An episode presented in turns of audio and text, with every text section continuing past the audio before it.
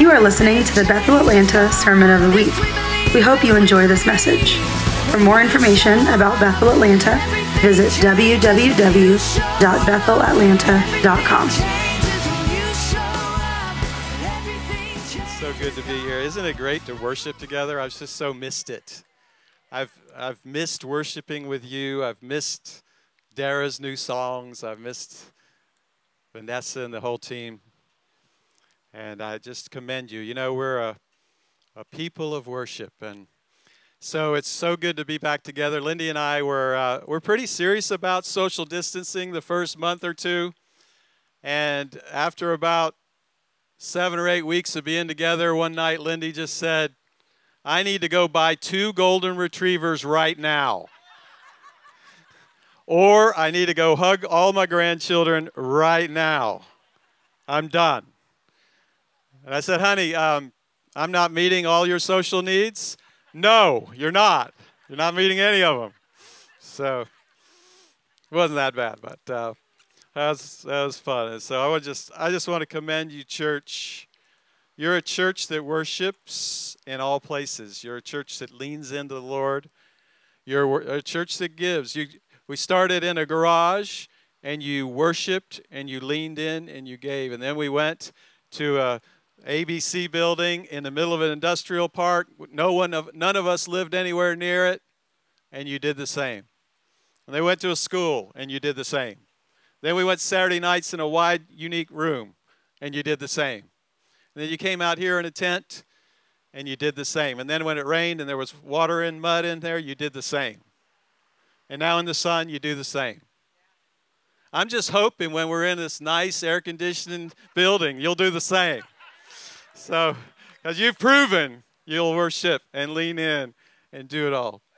So, it's a good thing. It's a good thing. Turn with me to Ephesians chapter 2, please. I'm just, uh, I'm going to walk us through first 15 verses this Bible and uh, this, this chapter. And if you don't mind, I'm going to talk out of the Passion Translation this, this morning. And I'm, and uh, always read multiple translations. I, I, love to read the NASB along with different translations, but uh, this morning we'll do that. And Ephesians is just such a beautiful book. I've been in Colossians and, Philippe, and uh, Ephesians. You know, believers, we don't have trouble believing some of the things that the enemy says that are bad about us, but when the Lord starts proclaiming these great promises, sometimes they're difficult to believe. And and so Ephesians is full of that, super challenging in how good God is. So verse 1 of chapter 2 and his fullness fills you, even though you were once like corpses, dead in your sins and offenses. It wasn't long ago that you lived in the religion and custom and values of your world, obeying the dark ruler of the earthly realm who fills the atmosphere with his authority and works diligently in the hearts of those who are disobedient to the truth of God. Well, this is an upper way to start a message. Reminds me, Will Smith's one of my favorite actors. Went to this uh, show, Pursuit of Happiness. Super disappointed. 98% of the show was pursuit, 2% was happiness. So I promise this message won't be that. But he's starting out. The corruption that was in us from birth was expressed through the deeds and desires of our self life, and we live by whatever natural cravings and thoughts and minds dictated living as rebellious children, subject to God's wrath like everyone else. So, embedded in there are five ways that he's saying we're dead. Five ways that is saying we are separated from Christ, from God at birth. It's like going to Waffle House. There's five ways you can get a hash brown. It's smothered, it's covered. There's five ways that we're dead in Christ. So he says, You were dead in your trespasses and sins. He said, You lived in the values of the world. We obeyed the dark rulers of this earth. And the corruption that was in us from birth was expressed through the disease and desires of our self life. If we go to the two year old nursery when we have one again. You'll find these young children who are have been coddled and loved. Every time their diaper's dirty, gets changed. They're fed every time they're hungry. They've been looking at eyes of love for two years. And they'll walk in the nursery and take a Lego and just slam it in another kid's face. So that's this verse right here. The corruption that was in us from birth. And we live by whatever natural cravings and thoughts our minds dictated, living as rebellious children of God. So I want to just stop there. It doesn't really matter what society says or the world says or social media says, what I learned in school, but I want to filter my truth through the Word of God. And whether I feel it or not, the Word of God says, I was totally lost. I was totally dead in my sins. We all have that in common. And it's a binary, it's a switch that's on and off. There's a switch. I'm either dead in my trespasses or I'm alive in Christ. And every person on the planet, every person who will watch this live, what every person that's listened to a podcast, less every person that's here, hundreds of people, we're all in the same state. We're either alive in Christ or we're dead in our trespasses and sins. Amen? As you read those, like as I read those, I don't have any trouble agreeing with them. I don't have any trouble remembering as an age 17 year old young man of smoking and chewing and going with girls who do and all that stuff. I don't. Re- I, I remember vividly going down a road with the wrong friends at 17. I remember what it felt like. I remember my conscience burning. I remember obeying the dark ruler of the earthly realm. It's not hard for me to believe I was selfish and living in a self life. And I was rebellious to the things of God. Does anybody agree? Anybody witness to that? Eh, eh, are we on? Uh, like when I when you read that, you say, "Yeah, I, I'm not disagreeing with you, Pastor." Thank you. I love the feedback. You know, we have been uh, for about three months preaching to no feedback, and it, it is much harder, isn't it, Jen? It, and, and in fact, last week I could feel Blake, the first half of the message. He was still preaching to no feedback. Like, you, and our congregation just had been three months sitting on the couch giving no feedback. So you have permission to give feedback. If you like black church feedback, please bring it on. We love that. Like, it's good. That's a yes, a yes, and amen. We're still learning to preach with a cadence that makes it easy, but we like feedback. So, if those first few verses, if you agree with them, if they if you see it. Now the, the only people that really have a hard time seeing it, maybe if you just grew up in a wonderful Christian home, you can't even remember when you got saved and there wasn't that conversion. You just have to do it by faith, but it happened. There was a moment where it happened. We are all in a left right, fork in the road, binary switch on and off. That's the spiritual truth that heaven says we're at. So as I read those, if you say, Steve, I'm going to give you some feedback. As you read that, I can relate to that truth of Scripture. If you would stand up, if you, I just need some feedback.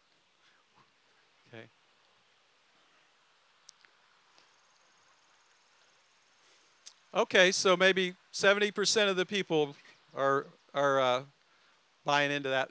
So let's keep going. Thank you. You can sit down.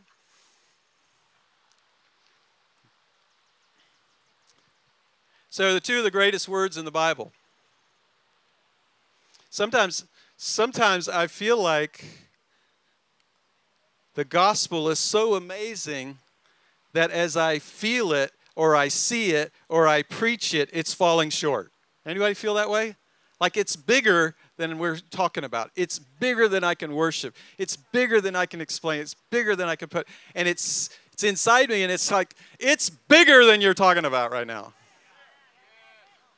It's more important. It's it's like and it's and while I don't love talking about that verse that's implying clearly that there's there's a dark side, there's a hell, there's a ruler of the world. If we avoid it, we may not be realizing what we've been brought out of. Like if you if I can't agree with it, then I'm what have I been saved from? Like being saved from something if someone forgives you for a 5 million dollar debt, you feel differently than they if they bought your Starbucks for you. Really? And so if you're if you're just thinking you were a Starbucks sinner, the gospel just isn't that exciting. I'm not even sure why you're here. Like $10 billion isn't enough to describe the depth of our sin and the debt we owe. When someone goes and pays off your $10 billion debt, like when they call, I answer. Will you take out the garbage? Yes, sir. Anything you want. And I want to treat the Lord that way because what he did for us. And two of the greatest two of the greatest words in the Bible. He set this up. He's told you five ways you're dead. Five ways you are separated from God. And then he says two great words, but God. Two of the greatest words in the Bible, but God. But God still loved us with such great love, and He's so rich in compassion and mercy. And even when we were dead and doomed in our many sins, He united us into the very life of Christ and saved us by his wonderful grace. I, ever since like the 17 year old kid got saved, I've been kind of looking for, I kind of look for the gospel when I read the Bible. You know, you see what you're looking for, and it's on almost every page. Like, uh, you can't read but a few minutes, and it, then, whoa, there it is. And whoa, right there it says, He loved us with such a great love. He's so rich in compassion. Even when we were dead and doomed in our sins, He united us. I love the, the word united is kind of being highlighted right now in our culture, right? I love our I love our soccer team. I love the name of it, Atlanta United. It's a prophetic name for our city. They were awesome from the start, 80,000 people coming from the start, the entire soccer nation all over the the world was amazed. What happened to that? Like they they just started a team and 80,000 people came and they were good all all right from the beginning. It's prophetic for our city, Atlanta United. He united us into the very life of Christ and saved us. And he raised us up with Christ, the exalted one. And we ascended with him into the glorious perfection and authority of the heavenly realm for we now are co seated as one with Christ. It's interesting, the Holy Spirit, you know, uh, Dan doesn't talk to me, doesn't talk to Dara before the service. We're not that organized. And yet the Holy Spirit is leading to me a scripture about we're seated in heavenly places. And Dan says we're seated in heavenly places. And Dara sings we're seated in heavenly places. You know, the Holy Spirit is, is reminding us this morning that we are seated in heavenly places. This is, this is a scripture, this is a truth that most believers don't run into. It's too big. It's and, and the Holy Spirit has been speaking to me for about a year or two, like, Steve, there's more there than you've experienced. There's more, there's more. It's an invitation. Like, there's more there. You haven't experienced. We're to know and experience Him. Not just know Him intellectually, but we are we are invited. We, are preaching the choir here at Bethel, but you, you we're to experience Him too. Like you're not just to know you're saved, you're to experience salvation. I've confessed like this one I need I need growth, but Lord gave me so much grace when I got saved at 17. Like I experienced salvation. I knew I was saved from day 1. Like I knew I was Papa's child. I knew I was accepted. I knew I was forgiven. I knew he was daddy. I knew he was wonderful. Like I experienced it. But there are other parts of the Bible that I've still yet to experience. Isn't that exciting, our journey? Like we're all on a journey to our proper identity. Our proper identity is sons. And some of us experience, uh, some of you have experienced that seated in heavenly places, and we get to glean from your growth. Some of us has experienced what it feels like to feel saved. And you get to experience our growth. Amen. So he's, he's telling the church in the midst of this shaking, our nation's being shaken, right? In the midst of this shaking, he's saying, I want you to lift your head up. I want you to be seated in heavenly places. You don't have any authority over anything you don't love. Any people group, any city, any nation. You have influence over that which you love and he's coming to us who live in a White House and say, let's check. The Holy Spirit's checking. Let's check. Do you have a do you have something in your eye, Steve? Is it a log? Is it a toothpick? Let's talk. And and our those of us living in a brown house are saying, we'll be patient. We're waiting. We love you. And he's saying, lift up your heads. Like a few weeks ago, 99% of us were in unison, horrified by a, something we saw on TV with Mr. Floyd. And then the enemy, the ruler of this age that we just talked about, he creates all this confusion and he begins to pour fear. We're just having fear pumped into our environment. And God says, Children of God, Lift up your heads, O ye gates. He's saying, He said, I've not given you a spirit of fear, I've given you a spirit of power and love and sound mind. We pray that over our nation. Power, love, and a sound mind. And we are the ones, you know, there's not there's not a leader in our nation that's just bringing us all together. Amen. Love or hate Donald Trump, he's not a healer, he's a warrior. The Democrats don't have one that can bring us together. There's not a civil rights. You know what that means? It's us. It's on, like it's on the church to love. It's on the church to demonstrate. It's on us to do it right here. God is famous for taking one person, two people, a group of people, and doing something and then multiplying it. it do, you don't have to be a church of 20,000. You can be a church of 500 and, and do so, and God does it here and he says, "There's my people."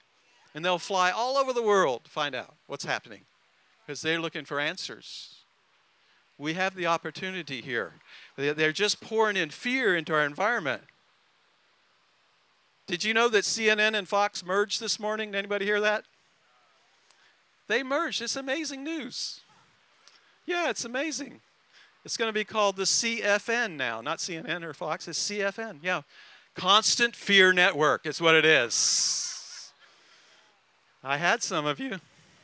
I had you, Dara, didn't I? Yeah, you believe me. I guess probably shouldn't shouldn't mock you believing me. It's pouring fear into our network, into our into our world.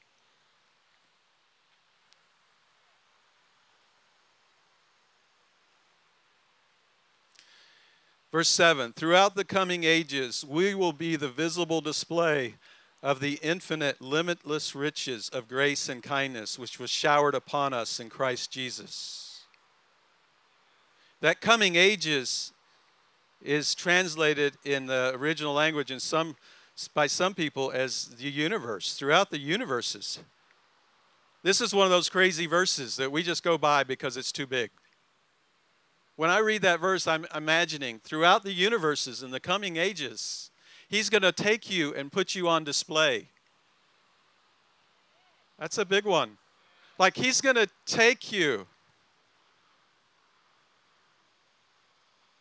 He's going to take you, Mitch. And he's going to say, I'm going to, we're going to take you to this universe, Tetron 21.9, and I'm going to display you for like a week, just me and you. That's what I think of when I get that verse. Y'all are all looking at me like I'm crazy. None of you think of that way about that verse.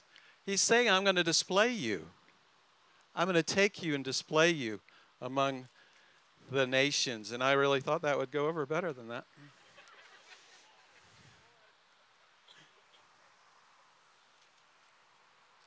We promised to make these shorter messages because you're baking in the heat. But verse 8, 9, 10, 11 basically say you've done nothing to earn your salvation. I've made this fabulous gift for you, but God, He's made you, He's, he's brought you out of darkness into light. And He's saying you didn't do anything to earn it. If you were born in a Christian family, you didn't do anything to earn it. I didn't do anything to earn it. I just showed up at this little hippie church in Colorado Springs. No one invited me. I sat in the back row, and the Holy Spirit drew me in. I did nothing to deserve it. And He intercepts us from darkness into light. And He says, I'm uniting you into Christ. And look at this in verse 11 and 12. Don't forget that you were not born as Jews and were uncircumcised you were without the covenants, without the prophetic promises of the Messiah, the promised hope. You were without God. He's like, Oh, you Gentiles, you were on the outside. You were without the promises, you were without the covenants. You had nothing going for you in this, this religion, this thing called God. You were in the minority, you were out. But then what did I do? What happened?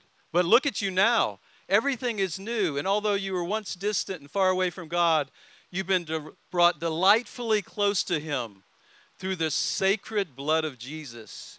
You've actually been united to Christ. Isn't that amazing?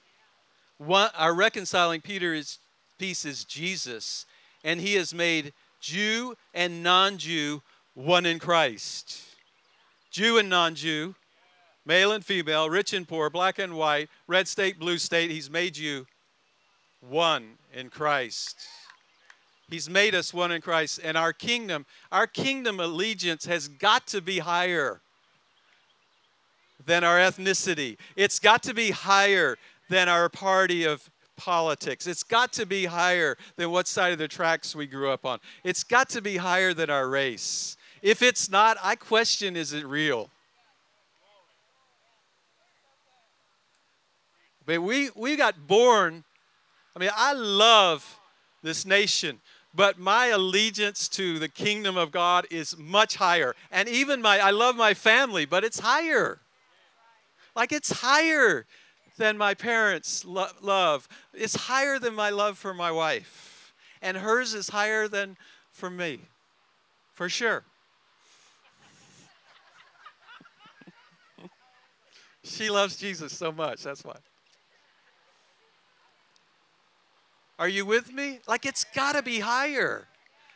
Like what did what did your race or your political party or your side of the tracks or your anything do for you that brought you out of those first verses? Five ways you were dead. Nothing did anything like that. And so you either don't get it or you don't believe it. Because nothing should go in, in that spot. And so it's not that we have the answer, we are the answer.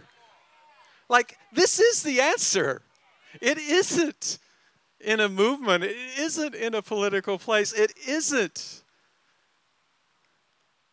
All, all those things can be great, but we actually have the answer.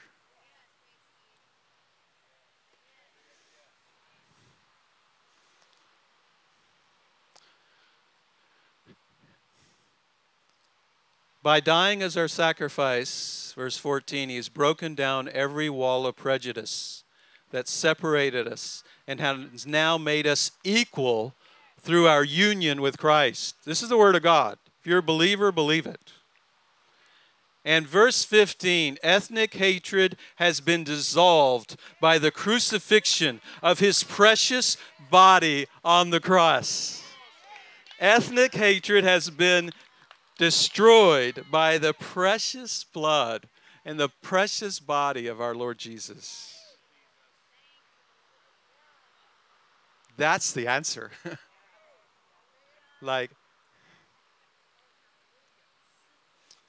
the Holy Spirit, when I was, re- I was listening to a pastor speak uh, on this subject, and um, what's his name, uh, Kevin? What's that?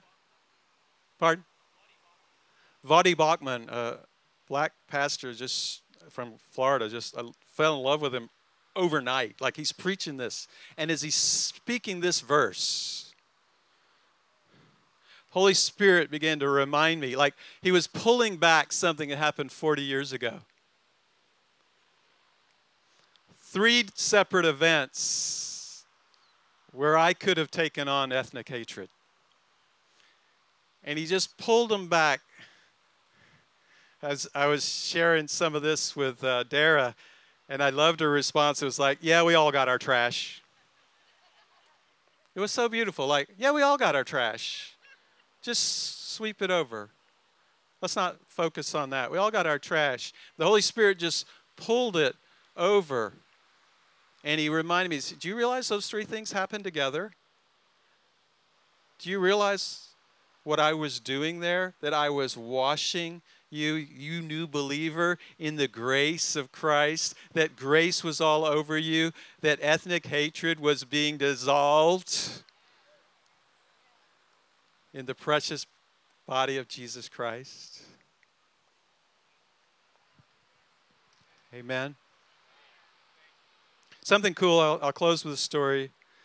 A few weeks ago, I felt like this was such a prophetic act. Uh, 14 of us just kind of were going to go downtown and pray and um, just to do something. And we ended up at a field at uh, a memorial and uh, Grant Avenue. There's a field there, and we were looking over just a mile or so was the Capitol. And as we looked around the group, there was seven black brothers and sisters, seven white brothers and sisters. And we were making declarations, and then at one point, seven of us stood on one side, seven, and we were loving each other. There was unity, there was pro- proclamation.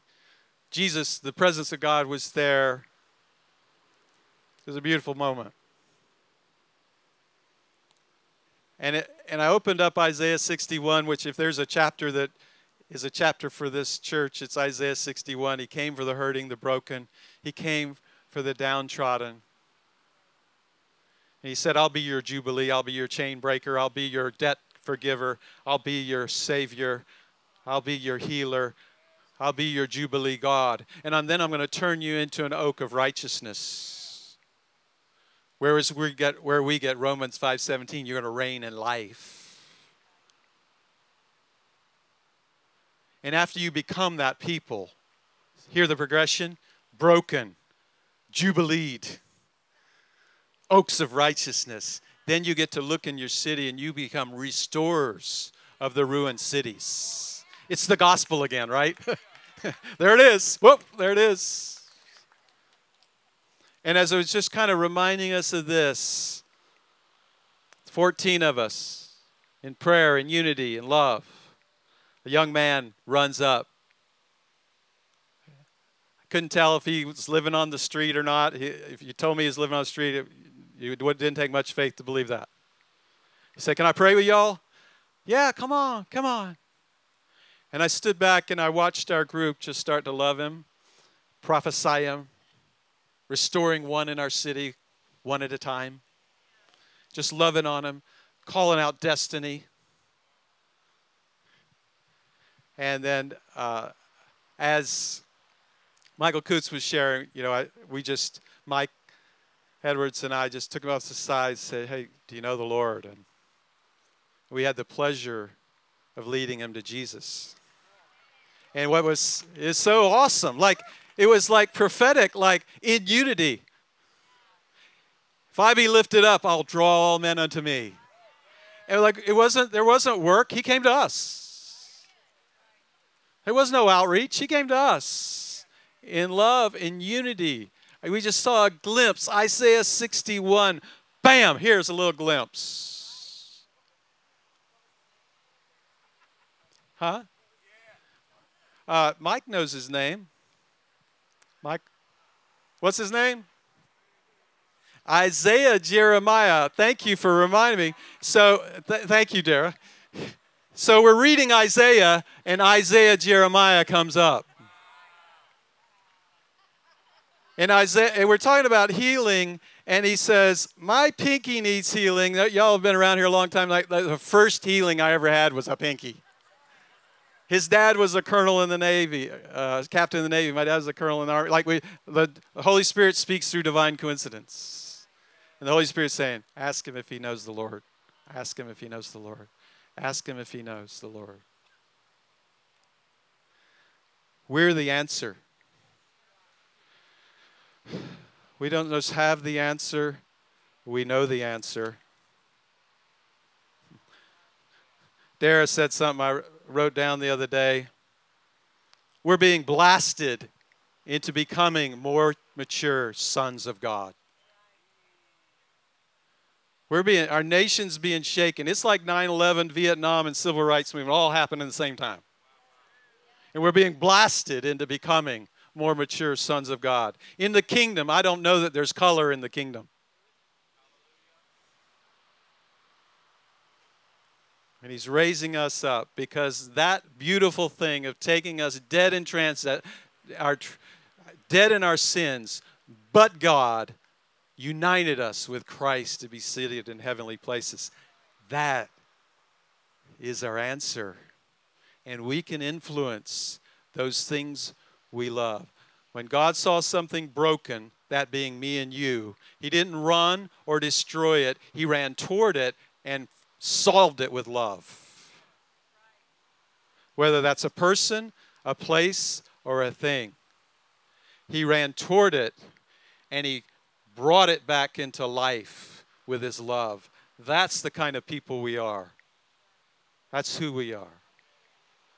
So I got a whole nother message. I'm not going to preach it, but it's about dads raising up Caleb's and Joshua's, raising up sons of God, raising up young men and women who say, I can, not I can't, raising up sons that said, I can do all things through Christ who strengthens me. Raising up sons and daughters, that's our call as children of God to raise up overcomers, Joshua's and Caleb's. That's our call to restore nations. Amen. Amen. Amen. Thank you for listening to the Sermon of the Week. To stay connected with Bethel Atlanta, visit www.bethelatlanta.com.